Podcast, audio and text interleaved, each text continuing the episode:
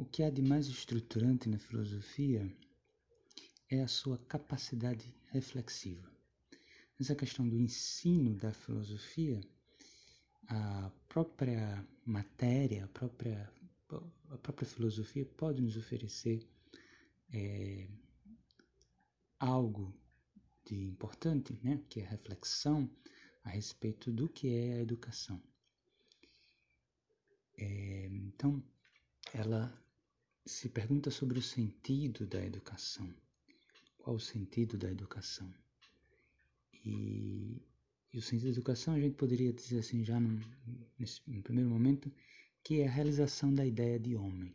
A educação pretende realizar a ideia de homem, uma ideia de homem que se tem. Né? Isso a gente pode depreender do que o Werner Jäger é, fala a respeito da formação é, na sua obra Paideia. Tá bom? Então, o que a gente poderia dizer é que a educação ela depende de uma, de uma visão antropológica, né? ou seja, de uma visão fundamental a respeito do que é o homem, né? porque é esse homem que nós é, vamos querer formar né, na educação, tá bom? Então, é, isso, é, então essas, essas, esses elementos já são estruturantes da, da própria é, filosofia. E um, um, outro elemento estruturante seria é, já partir para quais são as, as ideias de, de homem, e a meu ver, há duas ideias de homem, de, de é, fundamentais, antropológicas fundamentais, concorrentes, que, a meu ver, depois eu, explico, mas já já colocando, são o, a ética utilitarista e a ética personalista. Então essas duas visões são concorrentes. E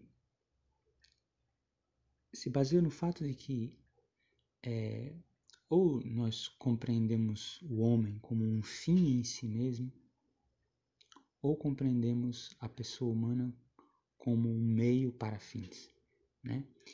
É, eu trago essas, esses dois elementos porque, a meu ver, eles são estruturantes de toda, de toda atitude que, que se tem concretamente na sociedade.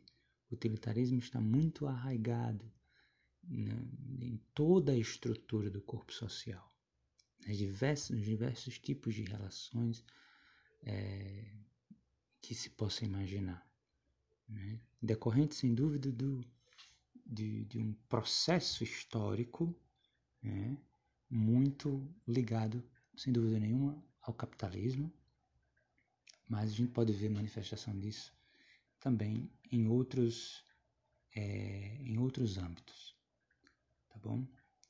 E a única solução, ao meu ver, seria é, o personalismo, né? Porque enquanto o utilitarismo é a, relativa, a relativização do valor da pessoa humana, é, reduzindo-a a, a qualidade de meio, né? É, o personalismo é a, o resgate do valor da pessoa humana como é, como com um fim em si mesmo, né? como tendo um fim em si mesmo, e isso porque a pessoa humana é dotada de consciência pessoal. Né? Então, o fenômeno da consciência é o fundamento para o tratamento da pessoa humana como um fim e não como um simples meio. Tá bom? Então, o papel crítico é, do ensino da filosofia, a meu ver, o principal papel crítico da, do ensino da filosofia é mostrar em que se baseia o utilitarismo, né? essa visão de, de, da redução da pessoa humana à qualidade de objeto. E mostrar também como é que isso se dá concretamente na sociedade, nos meios de comunicação, na reificação da pessoa né? A pessoa que passa muitas vezes a se, a, se, a se reduzir ela e na sua própria consciência também a se reduzir a produto, por exemplo. Isso é fruto do, do da ética utilitarista. tá certo? É, e em todas e tantas outras, todos outros âmbitos sociais em que isso se manifesta, tá bom? Então, é, o papel crítico da filosofia deverá, a meu ver, ser esse. Em quaisquer dos, dos, em quaisquer dos âmbitos da filosofia, quer seja na metafísica, quer seja na, na própria ética, na política, é, esse acho que tem que ser a crítica principal.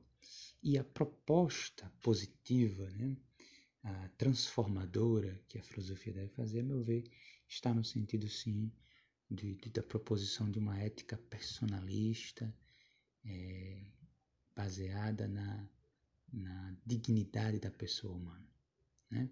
na dignidade inalienável da pessoa humana.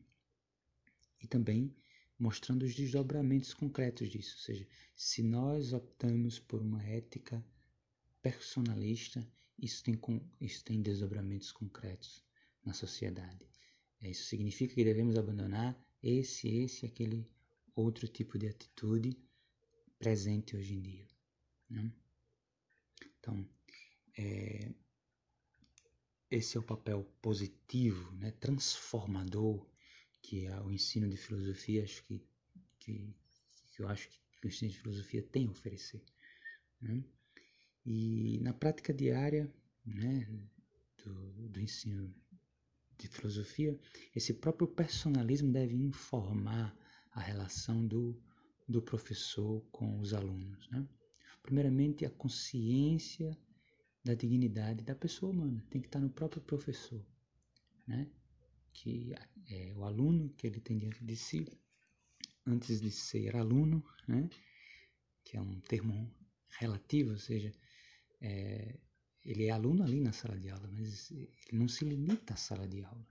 Ele é uma pessoa, uma pessoa que tem é, outras vicissitudes, ou seja, própria é, já deve informar a prática do ensino uma visão integral do aluno é que ele é mais do que aluno, né? ele é, antes de tudo, uma pessoa humana para além dos muros, que traz necessidades, desejos, problemas, né? É, problemas sociais, problemas de ordem familiar. Então, é ver, ter essa visão integral do aluno, isso é importantíssimo para a prática diária do professor. Né? E na sua própria relação com o aluno, ele deve é, espelhar essa atitude que pretende ser, que pretende ir na contramão do, do, do da ética utilitarista. Né?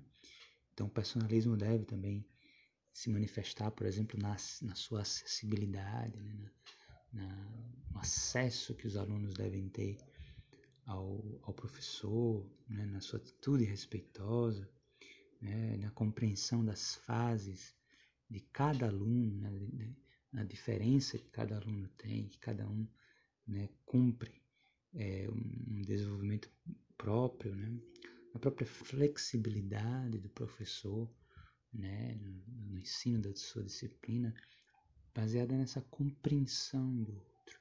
Né, e tudo isso baseado né, né, nessa atitude de, de que é, é, estou diante de uma pessoa humana, né? não apenas de um número da, da ficha de chamada, né? não apenas de um aluno, né? mas de uma pessoa humana. Né? Então acredito que tudo isso pode também me ajudar muito no, é, a partir daí no, na prática né, do, da intervenção, que é a ideia dessa da disciplina de estágio nesse, nessa, nesse momento, né? desde já ajudando os alunos a entenderem, né? primeiramente compreendendo a situação dos alunos. Né?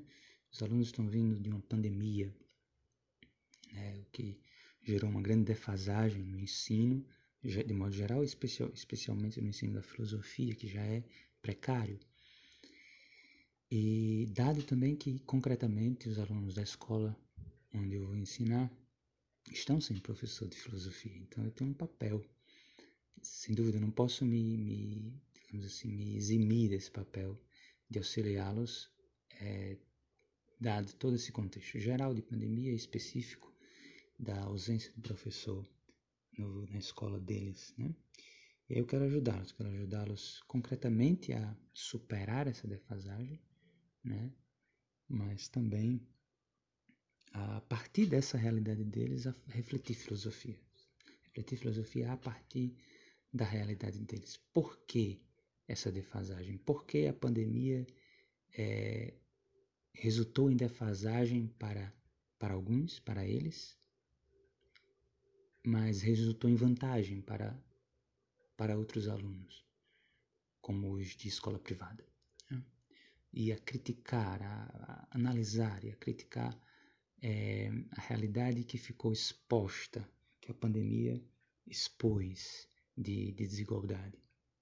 E a partir daí refletir a filosofia, quem sabe, é, também desenvolver algum trabalho né, com eles no, no final do percurso, em que eles possam é, expressar também suas, ah, os resultados de uma pesquisa né, que a gente pode desenvolver aí.